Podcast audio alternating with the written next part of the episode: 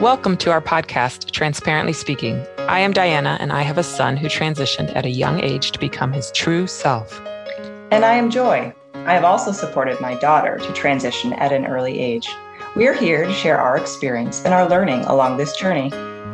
We want to provide support and guidance parent to parent. And if you find yourself on a similar journey, we want you to know that you are not alone. So let's dive in, transparently speaking. We have a first going on in our family right now, which is Clark is getting ready to not only travel alone, not alone, but with a group that's not his parents, not us.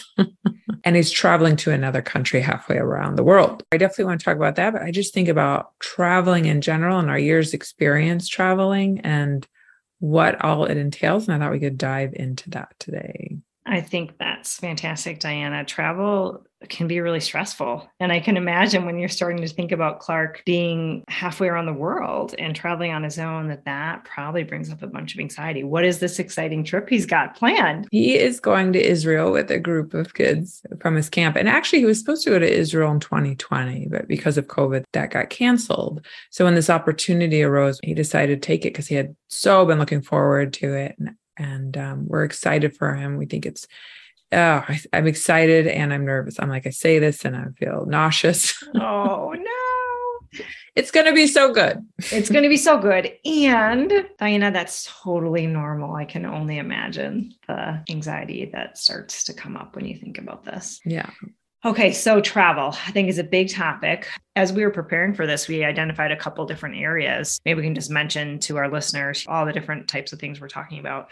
One is for kids who are underage. So the TSA under the age of 18 doesn't require identity. So there's conversations and decisions about language being used for names. That's one topic. Right. Another, of course, is the passport for international travel. Mm-hmm. I know both of us have gone through that process. But I think that the biggest thing I'm really hearing is this how does a mother prepare or think about her child traveling alone, being so far away? Of having this extra layer of being transgender and not only being transgender, but being undisclosed as transgender. And I love you. And I have to point out that any parent prepare, not just moms. Fair enough. totally fair enough. You know, I think Arthur and I have just thought it was a good opportunity. Like there, it comes a point. I mean, he's 16. He's probably going to be leaving the house in a couple of years. We've never wanted his life to be limited due to his identity. So the worst thing we could do is do exactly that. But, you know, I think the nervousness comes from have I prepared him enough? Have we prepared him enough? We try to think of everything we could and with the help of our healthcare providers. So, for example, because he's on T, because he's on testosterone, that is a controlled substance and so his endocrinologist thought to write a letter so that he can show I'm it's medically necessary. It doesn't give the reason why, but medically necessary. I'm the provider. Here's my information. So for customs, you know, but of course, fear comes for me from the worst case scenario. So I imagine like it being a big to do and all the other people that are part of his group, like what's going on. And even though most of the time customs can be fairly private, it depends. Usually people are worried about their own stuff, so they're not usually paying attention. But you know, I imagine like everyone paying attention what's going on with the holdup. Why is Clark holding everything up? Testosterone, why is on testosterone? You know, so I imagine all that coming out. I imagine his discomfort and feeling anxious. Although I do think that part of it is better for me than it would have been two years ago. He was so secretive. And now I would say he's more private than secretive meaning that it's something he chooses not to tell. But I actually think he's in a position now that if it came out would not be his preference but if it came out he'd be okay. Mm, that's really interesting. Again this concept i know that we've talked about privacy versus secrecy. What do you think it is in these past two years that supported him to maybe be prepared in case it were to come out? I think part of it is the journey we've been on and coming into his true self just realizing who he is and who he wants to be rather than the boy he thought he was supposed to be or should be as a quote boy so I think that helps. I also think he joined a group in high school that's like the LGBTQ plus group, even though he's not disclosed there. And I've often wondered, so why do they think you're there? but I didn't but I didn't want to ask, right? But you know, I, I did ask one time, oh, is that a group for allies too? did he? and he said, not really. you know, it's that like, I'm not going to ask questions so you can tell me more. but he did not. I do know there are a couple allies there. Um, but having said all that, he did. We recently had a conversation. He told me that he doesn't like labels, but if you had to give him one, he'd be a queer boy. But he doesn't like labels. He just likes to be who he is. So I think that alone, I just like to be who I am, is part of that growth. Well, that's beautiful. Mm-hmm. Just as you're describing it, feels to me like he's in a different place of confidence around his identity. The fact that he's choosing to be part of this group which is visible, yes. right? I mean, it's, I'm assuming anybody can find out yeah. who's in the group or could choose to join it. Yes. So there's some level of visibility there, shows a different level of confidence perhaps than he's had in the past. Mm-hmm. For sure. If by any chance it comes out there, will the authorities there be okay? You know, like it's all those things.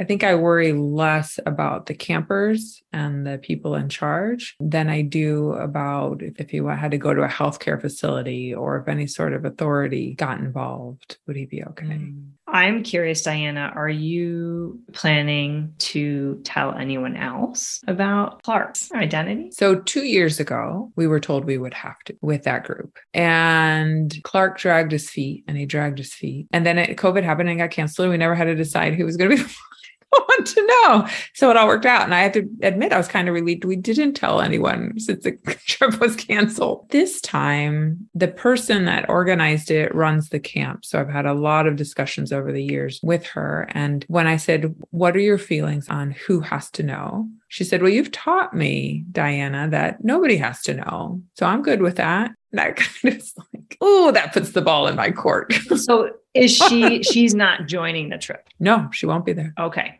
So she won't be there. She knows. So what what we decided is that we wanted the person in charge that's representing the supervisor adult from his camp to know that he's on testosterone. We wanted them to know that he's on testosterone so that if anything happened at customs. And but the thing we said is, you know, I talked to the director and I said, could you just let him know that Clark is on testosterone for medical reasons and that he has a doctor's note supporting that and that's it. You know, any questions asked, it's like, well, do you think any, you know, teenage boy taking testosterone really wants to be open about it? No, they don't. You know, just handle privacy. So that's all we've done. And I believe there is a transgender boy going on the trip who's out. Mm. And does Clark know that that boy is transgender? Yes. Yeah. Okay they were in camp together the year before. Okay. Yeah. So mm-hmm. Clark has an ally sort of built in, I suppose, in a situation, but we don't think that that individual knows Clark is transgender. We know that that individual doesn't know because I okay. specifically asked Clark that question. I'm like, you know, did you ever think about it telling him because he's open? I would even, I don't even know if he was the only openly out trans kid at camp, to be honest with you, but I did ask and he said, I considered it, but no, I think privacy is his utmost. Okay. That's still his priority. Mm-hmm. Okay. So, and when is this, Diana? How quickly is this trip coming up? Two weeks. In two weeks. yeah. Actually, so when this airs, it'll be a few days later. It'll okay. half a week later. Mm-hmm. Okay.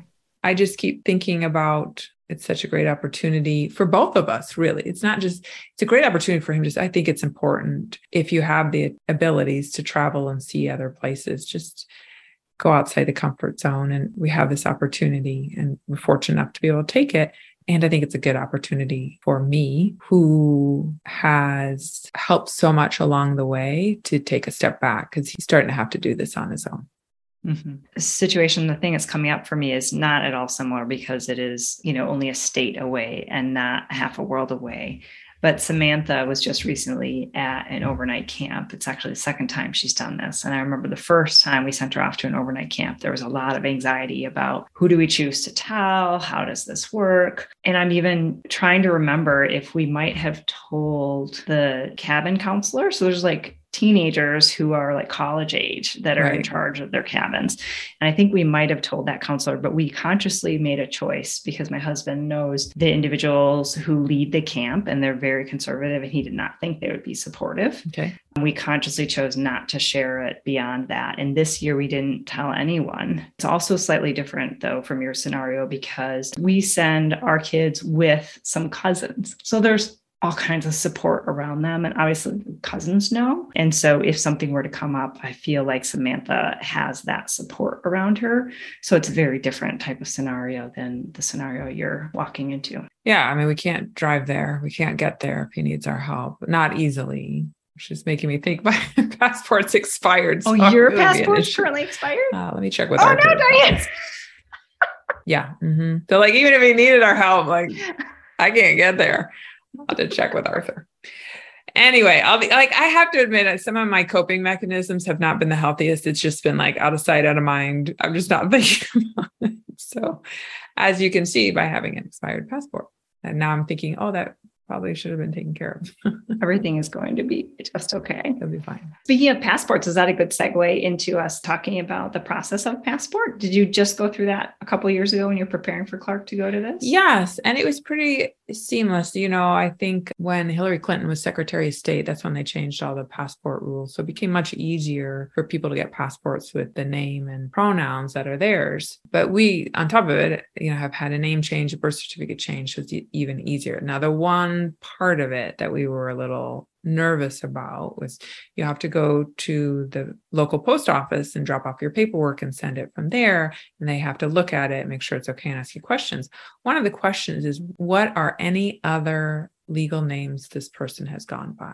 So we had to put Clark's birth name on there, which was a undeniably feminine name. So we put it on there and we handed it in and we were waiting and waiting and didn't even like see a response. Like, I don't know if she read it or didn't read it. If she did read it, she didn't have, you know, like looking for a pause or a eyebrow raise or eye opening or something, nothing. And she's just like, yeah, all looks good. I think she had to ask a question which didn't have anything to do with that. And then that was that. And it was really uneventful. Um, it was more eventful leading up to it, but meaning the angst thing. of thinking about how it might go versus how it yes. actually went. Yeah. Yes. Yes. Yeah. How would we answer? What if Yeah, that's this? interesting. That I recall because it's been a while since we've gone through this process, but our scenario was different in that Samantha had a passport as a toddler because we lived over in Asia for a couple of years. And so we had the passport with the birth name and of course sex identified at birth. And we had to go through that process of changing it. Although I don't remember being anxious about it because it was obvious. I mean, it was like, we're changing from this to this, but we had all the paperwork from the birth certificate name change. And honestly, I was just so excited and relieved that we got to choose the gender to go onto the passport because in the state we live in, we can't change the gender on the birth certificate until there are some surgical procedures. And so it was kind of a relief because we were obtaining a form of identity that we could use now moving forward, right? I would never need to pull out the birth certificate again. I now was going to have a form of identity that had the correct gender on it that just helped us feel so confident and comfortable in supporting our daughter. Right. Which, you know, it makes sense, especially how they present themselves. But this brought up our question with Dinah. As you mentioned earlier, because of Dinah's age, Dinah's six. He doesn't have to show ID when we travel, but we traveled last fall and winter and we had to put a name down. And we knew from experience that when the kids go through TSA, you know, you show the tickets and your IDs, one of two things happens. They usually call each kid's names and ask them to raise their hand and say, that's me. Or they ask each child their name and they have to say their name and they see how it matches. Usually, because we have four kids, they usually say the name. So they're not like flipping through going, which one's that one? but we had to decide like what do we write down because one of the concerns is that they want to make sure nobody's kidnapping a kid so name change is kind of a big deal so arthur and i thought about it and we were like well on one hand he'll answer to dinah he'll say dinah that'd be more consistent. But at the end of the day, we put his birth name and we put his birth name because Arthur felt like it's the government. They screen these things, they look these things, all the names government wise, legally that go with our family is not Dinah, it's his birth name. So we should put that to not put up a red flag. And so we did. And that meant having to talk to Dinah about it because if you use Dinah's birth name, he will grit his teeth and get not too happy about it. Sometimes he'll even yell at you. I feel like with authority, he's definitely quieter, I've noticed, but he's not happy. A real quick point there, Dinah. I think that's normal though, right? It's this concept of, well, that's a dead name. We've all agreed yeah. we're not using that name. And so I can imagine this would generate some angst. Yes. And we have to have these discussions a lot for doctors' offices and stuff, just to understand that that's what's on there. And, and we can talk another time about how to approach those to try to get them not to use the name when it's not changed. But we just had sat down Diana, and said, listen, until we make it by law, he understands law, that your name is something different. This is the name we have to use.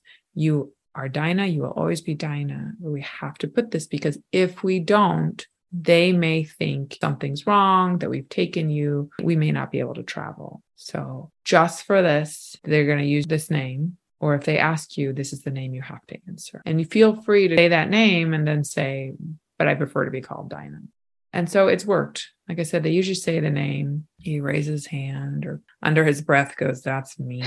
and, and I think we're lucky that that birth name's gender neutral so that it's not so much an issue. An issue meaning that the TSA person wouldn't sort of question yes. whether or not the child is actually that individual.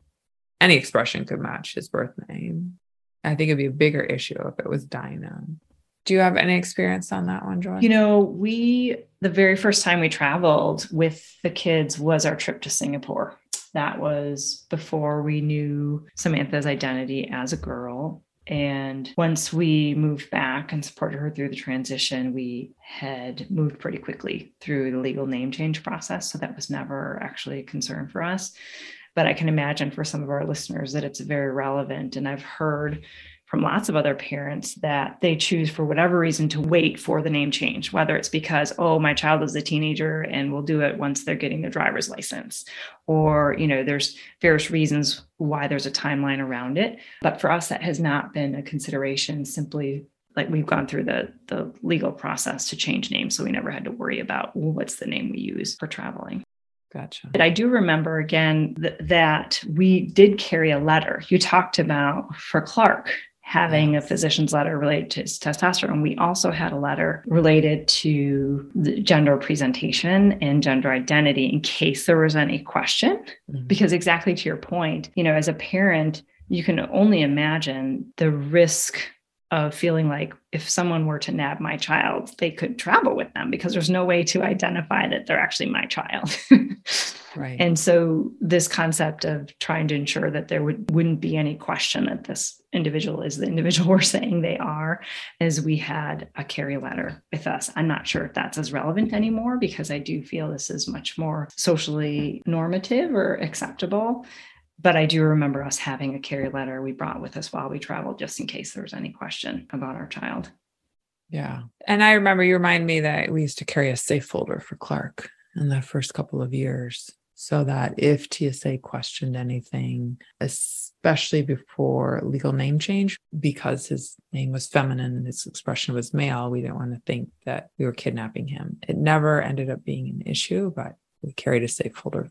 And even though we stop carrying it, I hate to say that we might have to start carrying those things, not for Clark, but for Dinah. Mm. And what is the context? Are you referring to the political situation and yes. the laws that are happening now? Yeah. Yeah, I think with a lot more discussion and everything going on, you know, I might be wrong, but might be something good that our listeners should think about as well. Mm-hmm. When you talk about the safe folder, what's the type of information you would carry or what was in there? Yeah, the safe folder had drawings that he had drawn before transition, showing that he kind of consistently drew himself as male. They had letters from a family friend who happened to be a therapist. She was because she was a family friend, she never was his therapist, but um, the physician, some teachers. We didn't have any clergy because we weren't involved in any sort of religious organization at the time. Um, so, like letters that confirm support, pictures, like photographs of him that were consistent with his identity even prior to transition. Those are the type of things in the safe folder. That makes a ton of sense. Basically, evidence to support his identity. Yep, his identity and his transitions. I think the other thing that I've been made aware of by my friends who are transgender adults is the x-ray machine that you go through TSA. So right now for our kids because they're young, I don't know at what age they cut off, but they always take the barrier away from the metal detector and we always go through the metal detector and not the x-ray machine. The x ray machine is that kind of circular thing that you go in and you put your hands above your head and you hold still, and the thing kind of circles around you, and then you come out. What I learned is that when you step up, remember the people there have not looked at your ticket, your ID, or anything, that they push a button. There's two buttons, male, female, and they push one, usually based on how you look. And what it's looking for is any unidentifiable objects or objects that shouldn't be there of your body's silhouette. So I remember a friend of mine who is a transgender woman went in and they pushed female and because she had never had bottom surgery, so she still had genitals. And because they push female, which means the machine expects not to have anything there, it flagged her as having to be patted down completely. And I know this was a really traumatic event for her. And I think at that point, she explained she was transgender, but because once the machine goes off, the machine goes off, they have to do their protocol because having been patted down recently myself, mine was for having a um, mask strap that dangled. So that was the not expected object on my body because it dangled away from my face. And when I came through, they're like, it's your chain. And I was like, well, that would have been helpful earlier. so I had to, even though they knew why it set it off, I had to go through the full pat down. And I will say that they're very respectful. They ask you if you want privacy or do it in the open. They tell you what they're going to do before they do it. They explain what part of their hands they're using, how they're going to touch before they do it. But they have to go right up, pat up your leg and into the crotch. And so I know this was really upsetting for her. And so, just something else to think about as we educate our kids of what the future holds, being aware of these things. Hopefully, they'll change one day. And I think the non binary community is definitely helping that movement, but it's something to be aware of. Yeah. And at least in our society, just the fact that we're having these conversations, the fact that there is a non binary community, you would hope that there would be some changes. But you can only imagine how long something like that might take. So I think that was a great ad for our listeners to have some awareness of looking forward. So, Diana, thank you so much for sharing some of the stories about the upcoming trip, which we all hold you in our hearts and hope that everything goes off without a hitch and Clark has no incidents at all and has a wonderful, wonderful trip and for our listeners, hopefully some of these additional topics of preparing for passport name changes and thinking about children who are underage and language you would use to enter their name, as well as as they grow older, thinking about the process that TSA currently uses from a security perspective and just being aware of how some of this may impact those that you love. So thanks so much for sharing all of this with us. Thank you. That's a wrap on this episode of Transparently Speaking. Thanks for joining us today. Join us again on the 1st and 15th of every month for our next podcast. Thank you to Philtyr for our awesome music. That's P H I L T Y R. Check them out at Apple Music, YouTube Music, Spotify, or anywhere you download music. As a reminder, we welcome your feedback and questions. Email us anytime at transparentlyspeakingpodcast at gmail.com. If you're taking something away from our podcast, we'd appreciate if you'd take a moment to provide us a review. The more listeners and reviews, the more people we can reach and support. Thanks in advance. Cheers from Joy and Diana.